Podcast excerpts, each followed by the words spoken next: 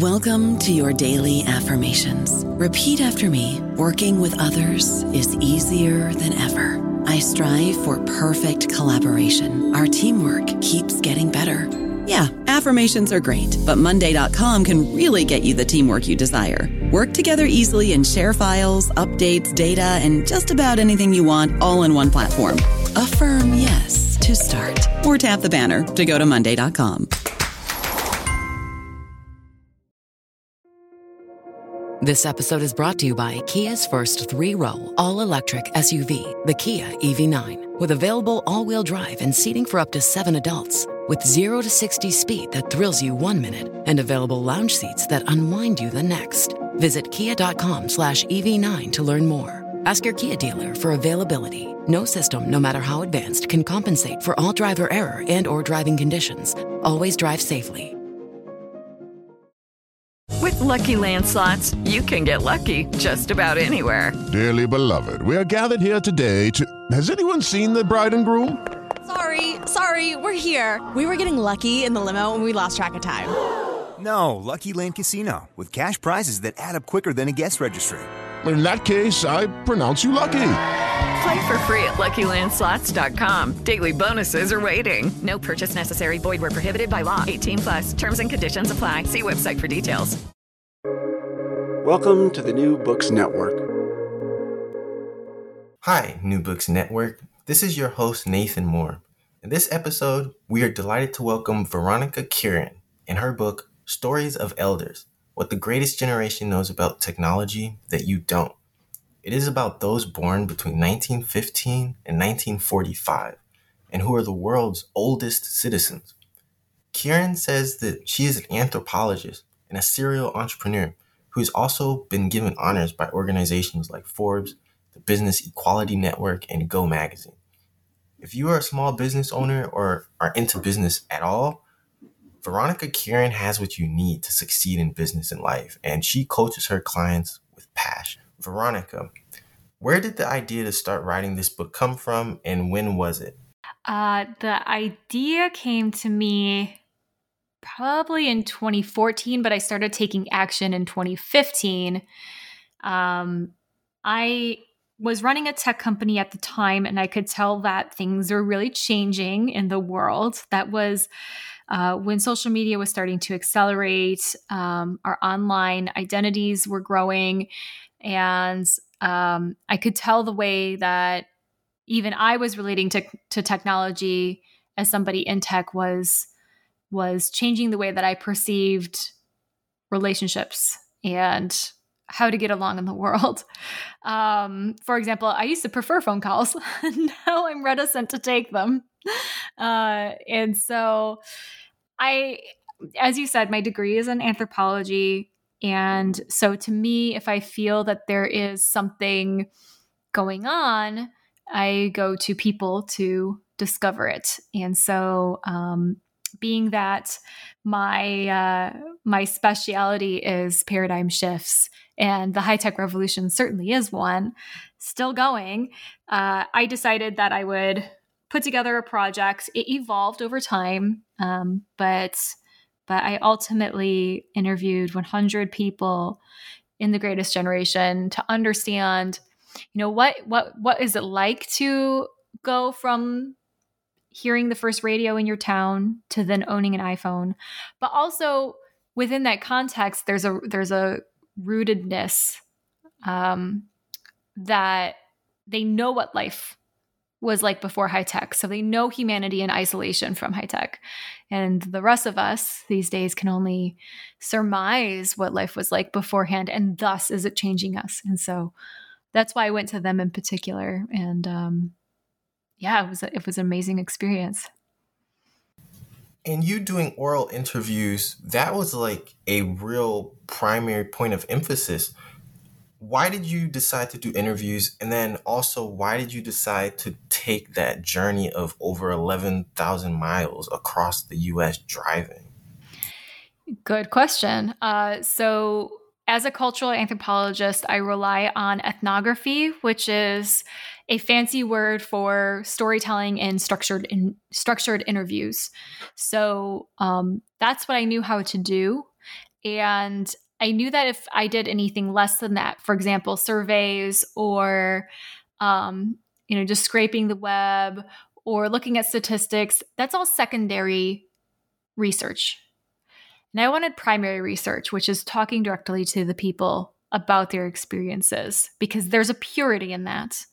You can't, you can't uh, shape that uh, through layers of uh, understanding and perspectives. When I put their words in my book, it's their words, and so it's up to you, the reader, to to gather what you will from it. Um, and so that's that's what I thought was really important to do, especially because the perspective was leaving us, has been leaving us. Was it originally only 100 elders that you studied, or are there others that didn't make it into your final draft of the book? Mm. There are a few that didn't make it in. There was one woman who consented to an interview, but um, a form of palsy had made it very difficult for her to speak. And so, even transcribing her conversation with me was difficult and it, it didn't it, it wasn't something that would have been possible to put in uh, a book so there were a few people like that who said yes i want to contribute but um, it just wasn't possible for various reasons can you speak to the audience about minority communities? There's an episode where you document Virgil Westdale, mm-hmm. who was a Japanese person. Um, are there other people like that that you want to talk about more? Yeah, um, Nathan, that's a really awesome question. And I'm glad that you asked it because I worked really hard to try to create a valid subsection of the United States in my interview process. So I know it's only 100 people. It's not a lot. Um, I mean, it's not nothing either, but um, I knew that we have to involve people from all walks of life and all experiences. And so I made sure, you know, there were people who had disabilities, people of color, Native peoples, LGBTQ people, um, because all of those perspectives and um, and experiences play into how technology reached them and how they use technology. So, yeah, Virgil, I think about him often because I actually live really close to Dachau concentration camp in Germany, and he was the first. Um, he, his his regiment was the first on the scene to liberate that concentration camp. So I think about him often. Um, and he talked very very much about discrimination that he faced as he was uh, in the army and so um, yeah there were a lot of conversations that i had about how technology uh, is is at times discriminatory because of access uh, due to wealth or due to um, gatekeeping because of diversity unfortunately is there more that you can tell us about the LGBTQ community in your research? Yeah, um, I interviewed some really amazing people um, in the community, and they they talked about how um, how much technology has done to connect compared to back in the day which i guess if you would if you wanted to you could certainly say you know printing and flyer making uh, is a technology. You know the, the printing press was definitely a technology but so they were using an, a different type of technology in order to communicate um, but it, it, had to be so often um, you know kind of through layers and signs and symbols in order to be seen and and be safe um, and so and and there were also some fights and battles on the social scene that that came about that they stood for because of uh, just who they are. So um, technology has has certainly aided younger generations in a way that you know they might take for granted compared to our elders. Of the 100 elders, how many are still alive today? Mm, I I don't have a firm statistic at this time because I've fallen out of contact with some of them, but I think maybe fifty percent. Um, we just lost yet another one um, last month, and we we when we find out that one has passed on, um, and we haven't yet done and a podcast episode for them, then we we make sure we do a special episode and send that to the family um, because then the family has their loved one's voice recorded, um, and that's a really a big gift. And now, in retrospect, or something that came up when you were doing the research, what are like the common themes, either technology wise or in people's personal accounts that were recurring? I think that us younger folks tend to think that our elders demonize technology and think that it's bad and are just against it. And what really kept coming up over and over again, and what I talked about in my TED talk as well, is that they really were focused more on how to use it as a tool, that this is a tool, it is a gift.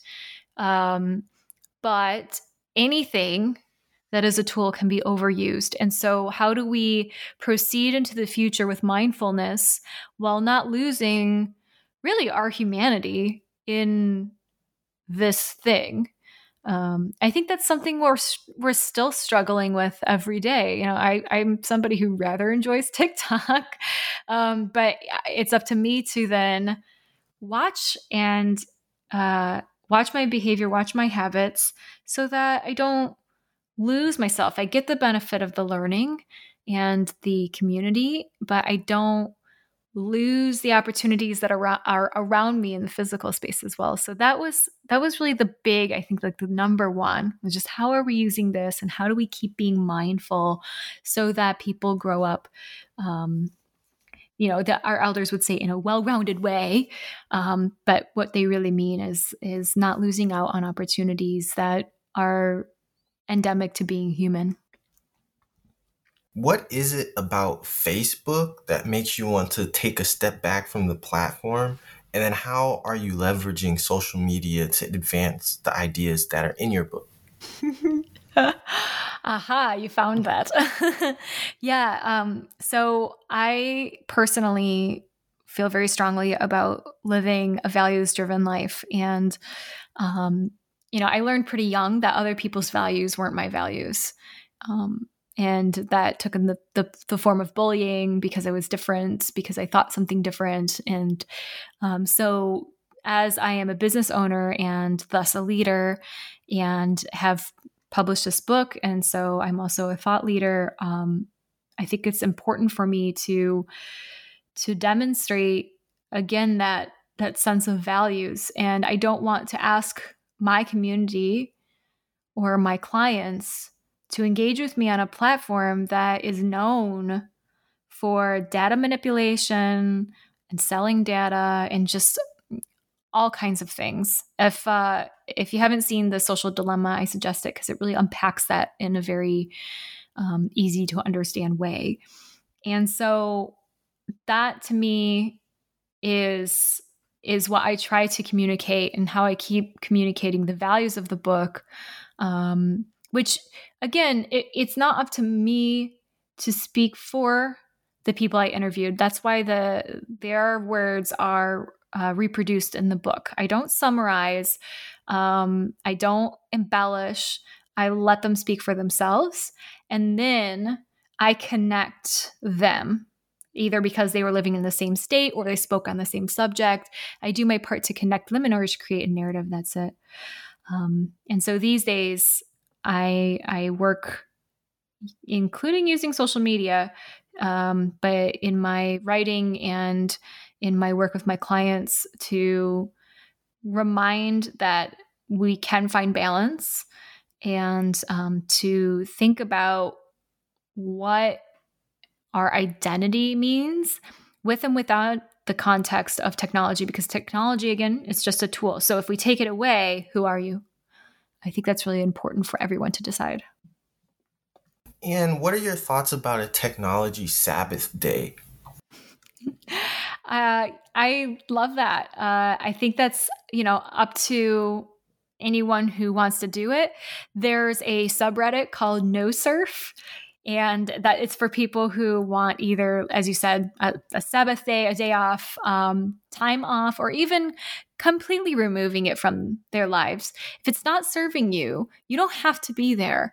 Um, the messaging is designed to make you think you need to be there, but you don't need to be there. There are ways to connect that are thousands of years old. So, um, I personally, I've toyed with the idea of just putting my router on a timer. I haven't gotten that extreme yet, um, but I charge my phone outside the bedroom, and that has helped me set very healthy boundaries.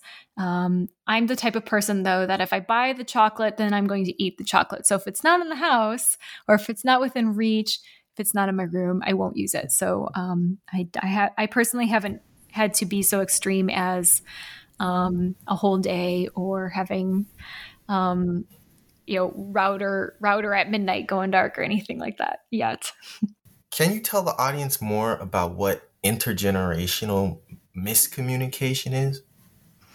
Oh gosh, it happens all the time. Um, sometimes it's values based again. So um, when you are speaking with someone and they're they're harping on something that doesn't make sense to you, they might be trying to communicate to you something that means a lot to them, but a lot of times each generation has different contexts for understanding. And so if there's no fit, I think of it like a Lego. Like if you don't have the if you don't have the divots in the right shape, then the other Lego can't plug in.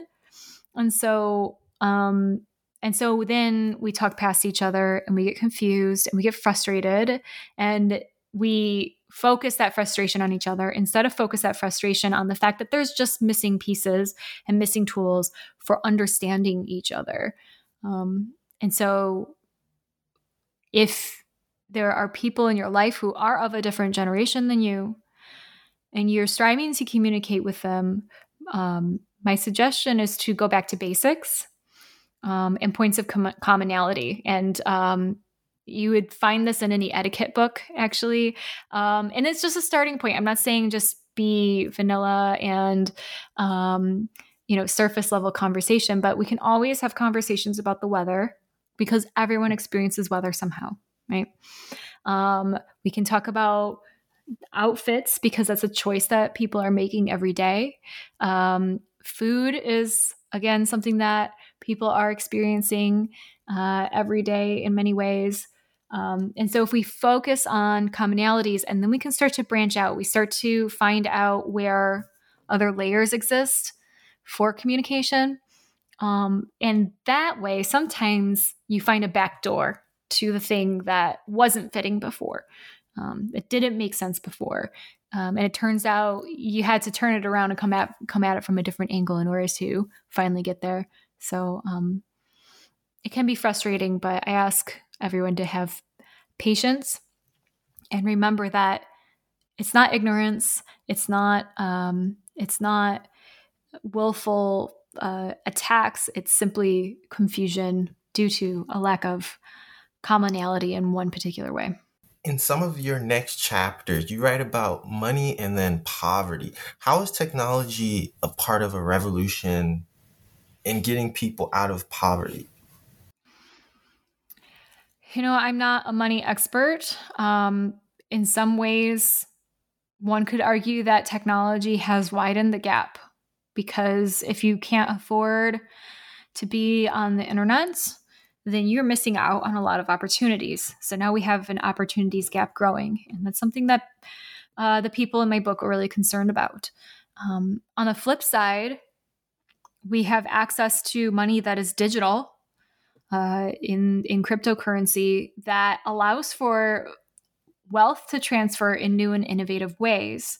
For example, one of my friends works for a foundation that teaches women in Afghanistan to code. Women in Afghanistan are not allowed to own money, but cryptocurrency is not uh, a fiat currency. It's not managed by the government. And so it falls into a crack. And so that's how the women are being paid. And so um, while that's outside of the United States, it serves the point that technology has opened ways for um, access to wealth and um, opportunity. But if you don't have access to technology, then you're missing out on that. So I, you know, I'm a great example. I'm a self-taught web, web designer, and I built a company which I then sold um, just through Googling a whole lot for several years. Um, if I hadn't had access to the internet, then I couldn't have built that company. So, um, in some ways, it's a equalizer, and in some ways, it uh, exasperates the gaps. How is technology turning toward luxury, according to some of the elders? Well, I mean, I just spent a thousand dollars on my iPhone. Like, is that really necessary? now I can write that off because I'm a business owner, but wow, that's a lot of money.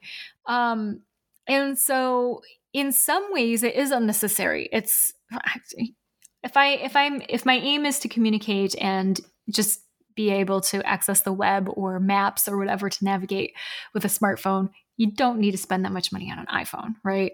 Um, and so, in in a lot of ways, I think our elders are looking at technology and saying, "Do I really need that?" And then, do I need a subscription on top of it? And so, they're using caution um, with regards to budgetary spending because if it's not going to have a direct uh, improvement uh, for access or just on their lives in general. For example, um, I'm a I'm a fair advocate for um, my parents getting Apple Watches because now it monitors their um, their O2 stats and if they fall and um, and they can make phone calls from it if they if they get into trouble you know. And my parents are perfectly healthy and fine but so if it has a direct impact on health and wellness or access or opportunities i think that it doesn't feel as much as a luxury but um but in many cases it can seem quite frivolous if you've been living a life for 70 years without the thing have you found a correlation between physical and mental health with technology use? Yeah. Um, and again, I'm not a, a, mental health researcher, but there has been definite uh, clarity on how mental health gets affected by technology specifically around mental health and social media i can i can tell you personally my eyesight suffers because i stare, I stare at a screen every single day um, but we when I was writing the book, we suspected that social media was affecting the mental health of the individuals using it. Um, and those days, it was mainly younger generations. Um, today, we are certain that social media affects mental health. And so, um, unfortunately, it's left up to the individual a lot of times to create boundaries that are healthy so that they remain healthy. Um, but you know, in in other ways, technology has improved our health. Uh, the procedures that we're able to do medically are incredible. We're my friend just had stem cells put in her knee in order to regrow her cartilage. It's amazing. So um, I don't want to harp on only one aspect of technology when technology brings opportunities and um, certainly improves our health in other ways. So um, it's kind of a double sided coin, I guess. And were the elders criticizing the current state of technology or were they supporters of it? Uh, as I said, they were. They, they they noticed that technology has brought us amazing opportunities and um, health and wellness. Um, hello, we went to the moon. you know, so there were like really amazing things that have been very exciting um, and hope inspiring. Um, there were aspects of technology they were worried about. Um, and so the resounding call was this is a tool. How do we want to use it? Um, and and I think on the individual level, that's important to ask at every stage when you adopt a, t- a new technology. This is a tool. How am I going to use it? Um, but I, I, I wouldn't say that overwhelmingly um, they went one way or the other. It was um, actually rather neutral and curious and cautionary. Um, I think was the average of what I was hearing from them. Who are some of the earliest born elders uh, for your book? I think you put it down as 1915, and what made them unique? well, don't I wish I knew? Actually, it was 1911. Um, two women. They were 100. They were both 104 when I interviewed them, um, and I interviewed them in 2015. And um, well, they both lived in Missoula, Montana. So maybe there's something about uh, fresh mountain air. I don't know. Um, they both grew up in what would be defined today as poverty. And that came up many times as well. You know, you're asking about money. Um, our definition of poverty and what that looks and feels like is different today because of technology. Um, but I don't know what the what the secret of longevity is for them, um, but I can tell you they're both very active women, um, and and really hadn't stopped. The not, not they've both passed away since I interviewed them. Um, one passed on at one hundred and six, and one passed on at one hundred and seven and a half. do you remember the artifacts or memorabilia um, of historical technology that some of these folks had in their homes? I'm thinking of a someone had a old radio, really old radio. Um, that was an heirloom, a vitrophone. Uh, so you know the the precursor to a record player. It had a heavier needle and a um, kind of funnel that would put out the sound, and you have to wind it. Um, I there was one man who he didn't have the machines anymore because he had retired from farming, but he had built models for all of the old machines, the combines, and um, uh, tractors and things that he would use as a farmer, and they were functional. Um, they they articulated and, and did everything and he would show people that in order to explain how things had been done. I'm thinking i'm pausing because i'm thinking back in my mind um, and, and thinking of who i visited and what i saw. Um, but i think that probably sums it up for now I don't know about you, but I'm very busy and I don't have a lot of time to cook. That's why I subscribe to Factor. Eating better is easy with Factor's delicious, ready to eat meals. Every fresh, never frozen meal is chef crafted, dietitian approved, and ready to go in just two minutes. You'll have over 35 different options to choose from every week, including Calorie Smart, Protein Plus, and Keto. These are two minute meals. Factor meals are ready to eat and heat, so there's no prepping, cooking, or cleanup needed. They're flexible for your schedule. Get as much or as little as you need by choosing your meals every week. Factor is the perfect solution if you're looking for fast, premium options with no cooking required. Sign up and save. We've done the math, and this is important. Factor is less expensive than takeout, and every meal is dietitian approved to be nutritious and delicious. Head to factormeals.com slash NBN50 and use code NBN50 to get 50% off. That's code NBN50 at factormeals.com slash NBN50 to get 50% off. As a technology evangelist, was there room for entrepreneurship within these elder stories that you could relate to? Was there room for entrepreneurship in the stories? Yes, or did the topic of business come up for you um, or for some of the people? Mm-hmm. Yeah. Okay. Uh, yeah, definitely. Um, I, I interviewed people who either had been entrepreneurs themselves or they had been um, involved in the business world in the business community. Um, and so, you know, on one side we had um, a woman who she she's featured in the documentary as well, so you can actually hear her say this and see how she laughs about it. Um, but she was the secretary in an office, and um, her her boss used to tell her that she had to fix um, her memos right at the end of the day.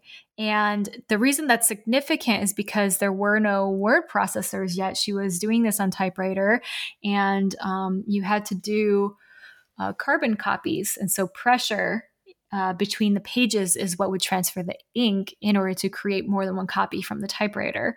Um, and so it was a lot of work and it was a bit frustrating for her. But on the flip side, um, you know, we had business owners. There's a man in Detroit who owned a, um, a temp agency and really worked hard to keep up with technology in his business. So, you know, when, when the fax machine came out, he got a fax machine for the office. When word processors came out, he got word processors for the office. Um, when computers came out, he got computers. And um, it was interesting to talk to him about his perspective because he'd worked hard to stay up with it, but he still was cautionary with regards to technology's use. There are video documentaries about your research online, like Ruth Harper and Gus Katsouris.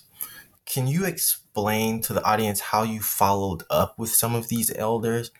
Um, and you, you mentioned that you lost contact with some of them. Are you still following up with them? Mm. The ones that um, that I had close contact with were either family members or community members for the most part. Um, you know, Gus passed away last year. My cousin's mother in law just passed away, but, um, you know, several others are still uh, alive and well. And so I love it when I hear from them. Um, I don't necessarily hear from them often. That probably has something to do with the fact that I moved countries. Uh, so I'm a little bit further out of reach. Um, but I do I do really enjoy hearing from them and and um, one in particular she lives in Florida so so I made sure to get in contact with her and make sure that she was okay after the hurricane there. Um, yeah, they're very even when I don't speak to them um, because you know we've fallen out of contact. It, they're still important to me. They're still near and dear to my heart. They shared something with me airplane culture, for example, grew exponentially, as did space technology at the middle of the 20th century. Um, are there any any real like important topics about flight? Um, and how is flight, I guess, representative of elder culture? Hmm. Um, there are two pretty cool interviews. Well, three really. Um, about flight and space travel. So, for interested parties, I interviewed um, John Booth. He worked on the Saturn V. So, um, so that was really fun to hear him talk about, you know, joking around uh, in the warehouse and um, playing with liquid nitrogen, which is very cold.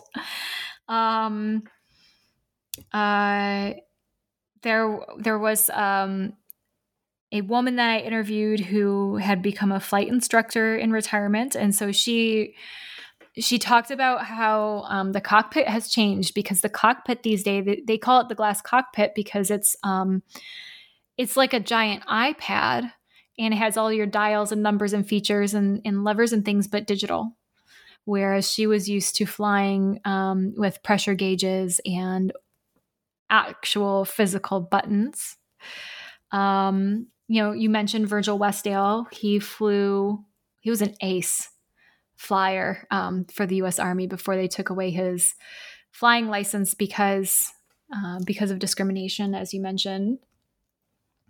Um, and um, Ned uh, Gold in, was the head inventor on the um, first spy satellites that the US government used in the Cold War. So there were a lot of touch points, uh, more than I expected. Uh, you know, I, I expected there to be conversation around flight and space travel, but um, there were much more intimate experiences that were able to be shared with me because of the people that I connected with. Now, others did just simply bring up what I expected. You know, they watched the um, moon flights in awe and um, commented on that. But but I actually interviewed people who were involved in creating some of those technologies, and that was pretty cool.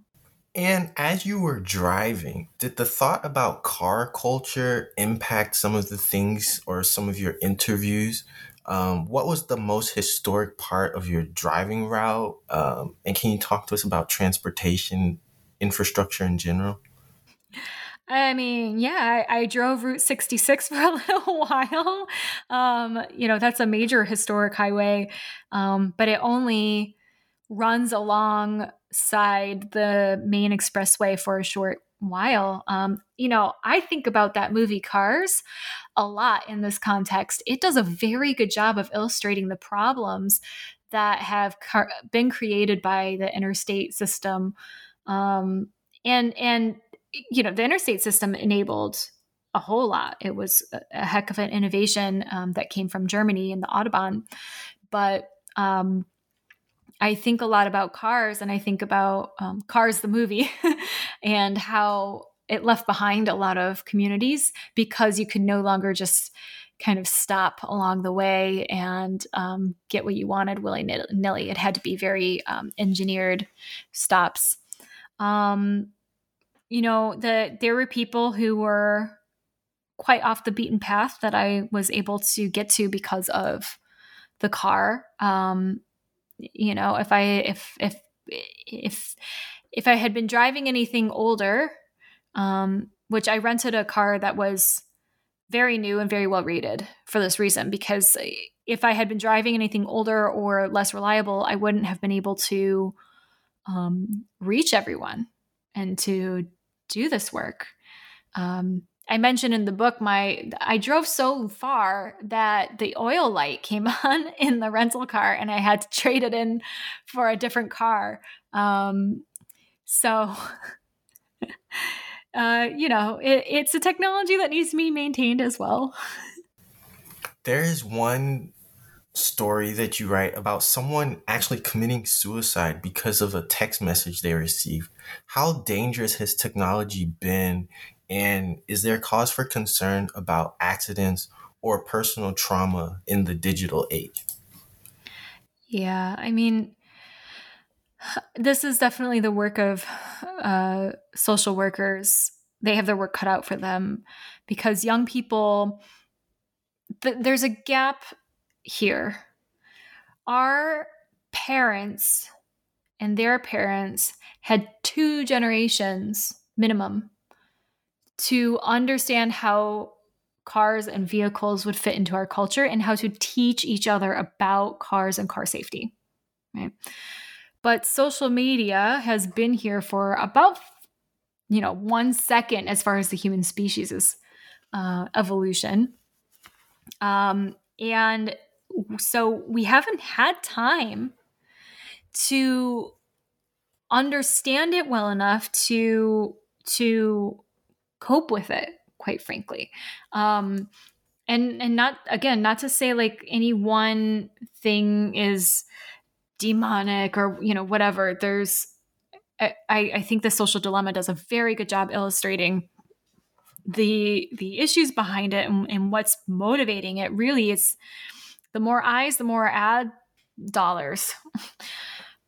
But what that results in is as you said um, if our young people it's not even our young people. If if we don't know how to we if we don't know it's going to act that way and it's going to pull us in and in any way possible because more eyes equals more ad dollars and so if i don't know that that's happening to me then i can't build boundaries against it um i can't be prepared for it to manipulate me if I don't realize that it's going to.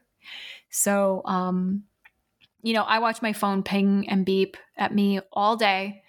Um, and I see some of the most ridiculous notifications that come from social media because I don't indulge in the notifications. I actually have most of them turned off. Um, and so when you get to that point, they will try to um, send things your way that are going to trigger a response because more eyes equals more ad dollars. So, um, I, I suppose my call to action is again, it's a tool for connection and for community and communication, but we need to be equipping young people and then also ourselves with the understanding of how it truly works so that we can create healthy boundaries with it. Also, as an anthropologist thinking about ages, you write about generational change. What do you think the next generation of elders will be talking about regarding or thinking or doing regarding technology um, in the future? So, the next generation of elders are baby boomers, and they've seen more of technology's evolution because they're for the most part uh, you know baby boomers are are aging out but not quite yet um uh, as far as the majority goes so um so there's still an involvement but i think that i think that maybe i don't know there it seems like their opinions are louder um and that might that might just be my perception um but how how uh, technology is being used is being called into question a lot, and the people who are in power to call those questions are baby boomers. So um, I, I, think that questions are good, but um, I think it's yet to be seen what the what the cohesive narrative is.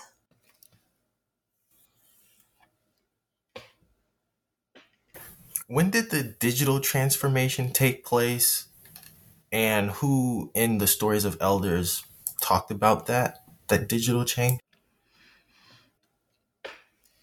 the digital transformation has been has started the second that computers were being developed in the 70s it's been around for a while um, everyone in my book had a different opinion as to like what was the what was the takeoff uh, point. So I think um, you know maybe maybe I should leave it to them to really bring that to light. What ideas that you learned writing in this book influenced you more tangibly in your entrepreneurial business? Or did you mention that already? is there anything else that influenced no. you to do that? So, you know, I, I was already an entrepreneur. Um, you know, I, I've transitioned away from running a tech company um, and now just work to help scale small businesses. Um, but for me, I actually feel like it affected me more on a personal side. There's a book called The Giver, um, a great book. A lot of us had to read it in school. If you haven't read it, go read it. Uh, but it it talks about a young man who has to become the one who has the stories and and histories all in his head from generation after generation after generation. They're not his own stories. Um, but he has all of those memories in his head and he's he's the one that holds them for the rest of the population um, and there's more to it than that but you will have to read the book uh, and i felt like that i felt like after i had interviewed these people i had their stories in my head and i could see history and my place in it in a different way um, and so, on a personal side, it changed me.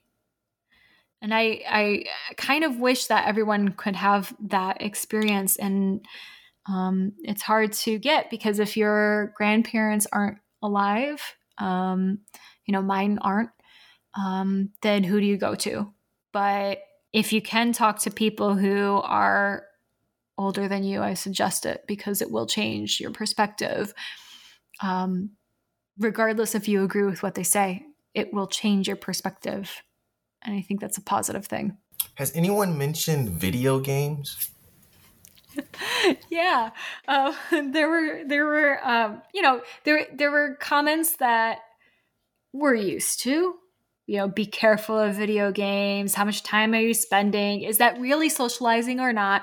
Which we're actually finding that um, video games can be quite good for one's uh, critical thinking and for building community. I know a lot of people who survived the pandemic in a healthy way because of video games.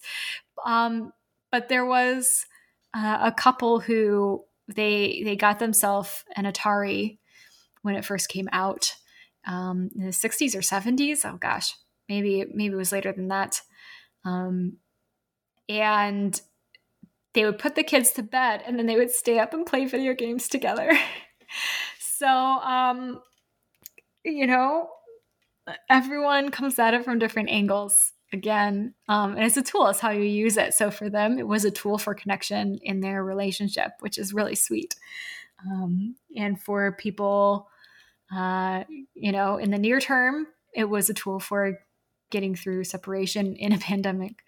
Um, but there were definitely concerns um, mentioned. Uh, the the ones we're all used to about brain development and what are we learning and is this actually a good use of time? Which, in my opinion, it's your time. Use it how you want to. Has technology brought the elders closer or farther apart? Uh, you mentioned the connectivity with networks and phones, but then also maybe alienating people, you know, who are attached to their phones or other tech. Yeah. Yeah, that's a good question. Um, because, yeah, in many ways, it has created more connectivity. For example, uh, there was someone I was interviewing who said that they got to meet their grandbaby um, the, just moments after she was born um, because of video conferencing and um, you know they they lived on opposite sides of the country and so she wouldn't have been able to meet her grandbaby um, in so so short of a period of time. Although we wouldn't probably travel so far away from our families if we didn't have technology either. So it's a double-edged sword i suppose. Um, but then but then there was a woman who complained um, like several of them did that you know her her youngers would come to visit and they didn't know how to relate or they um, wouldn't pay them any mind so um, in in many ways it's it's brought us closer because we can communicate across distances and we can communicate cheaper I mean, I can make a, a phone call across the country and it costs me the same if I call my neighbor, you know? that wasn't a, that's not how it worked when I was a child. Um, but uh, it's it is a distraction if you let it be. And were any of the elders open about their religious beliefs and how it influenced them? Yeah. Yeah, religion came up a bit. Not a lot, but a bit. Um, I think there was a joke made at some point about using phones in church. Um, and I, I think in the context that it came up, there was again a worry of distraction. So we are just talking about worry of distraction with regards to family members. Um, but there was a concern that um, technology was distracting people from um, whatever call a higher power might be uh, sending them. So um, and and there are some we have noticed that that secularization has been growing um, in the United States and in many countries. So is that because it's a distraction from a um, uh, deity's call, or is that, or is it because there's more resources and connection with communities that aren't insular, religiously insular? Uh, you know, that's not for me to say. That's not my area of research. Are you working on new research about different anthropology topics now mm-hmm. that we should expect? Yeah. Um, So I spent the last two years interviewing people around the globe about their experience with the pandemic. So as I mentioned at, at the beginning of our, our chat, Nathan, um, my particular area of interest is paradigm shifts. And so um, a pandemic at this scale is absolutely a paradigm shift, has changed the world. Um, and I think we all were to varying degrees upset about the change because that's how humanity tends to react to change. um, and and so I I wanted to document it, and it was a real privilege to be able to document it in real time. A lot of times, us anthropologists um, are documenting uh, pieces of our culture, but but in retrospect to some extent even though we might be talking to somebody who is alive today we are still asking them what their childhood was like or what their what their schooling was like or how do we treat um, people in x y or z. It's removed. Um, and so i was able to document it as it happened as it rolled out which was um, exciting terrifying and also a fabulous coping mechanism. Uh, we're codifying and translating um, that data now so that in, a book can be written, but there is no publishing date available yet. It took me three years to codify and prepare stories of elders. So I expect stories of COVID will take another couple years before it is able to be published. But people interested in hearing about stories of inspiration and coping and um, all the things that we experienced uh, can can listen to the stories of COVID podcast just like they can listen to the stories of elders podcast. Do you recommend that people go to your Empire retreat? well, yes, I do. Um, but I recommend it because, first of all, I really believe in the power that is um, is in Croatia. Um, and I've heard from my attendees that they feel as well. So it's not just because I'm Croatian. Um, and and I really also can tell you for a fact that transformation doesn't come when you're living in your old habits. And so if you feel like your business isn't getting to the place that you want it to get to, um, try taking a week off and working on it from a place you've never been before. Um, but I am biased because it is my invention.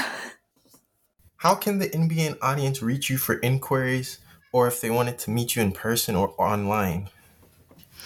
I love that. Um, I ha- I'm not doing a whole lot of book signings lately, um, but I love connecting to folks if they are curious, have more questions, or just want to chat more.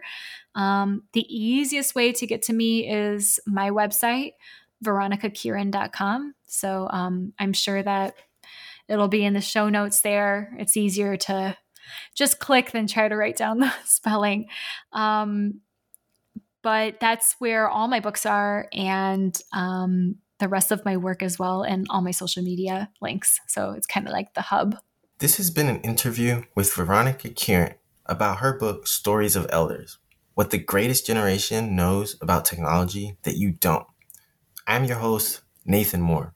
To get more episodes about history, please tune in to the New Books Network for updates at the website, newbooksnetwork.com.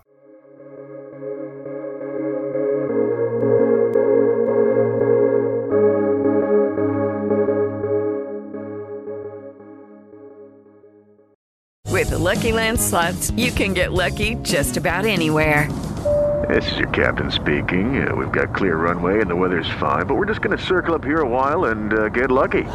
No, no, nothing like that. It's just these cash prizes add up quick. So I suggest you sit back, keep your tray table upright, and start getting lucky. Play for free at LuckyLandSlots.com. Are you feeling lucky? No purchase necessary. Void where prohibited by law. 18 plus terms and conditions apply. See website for details.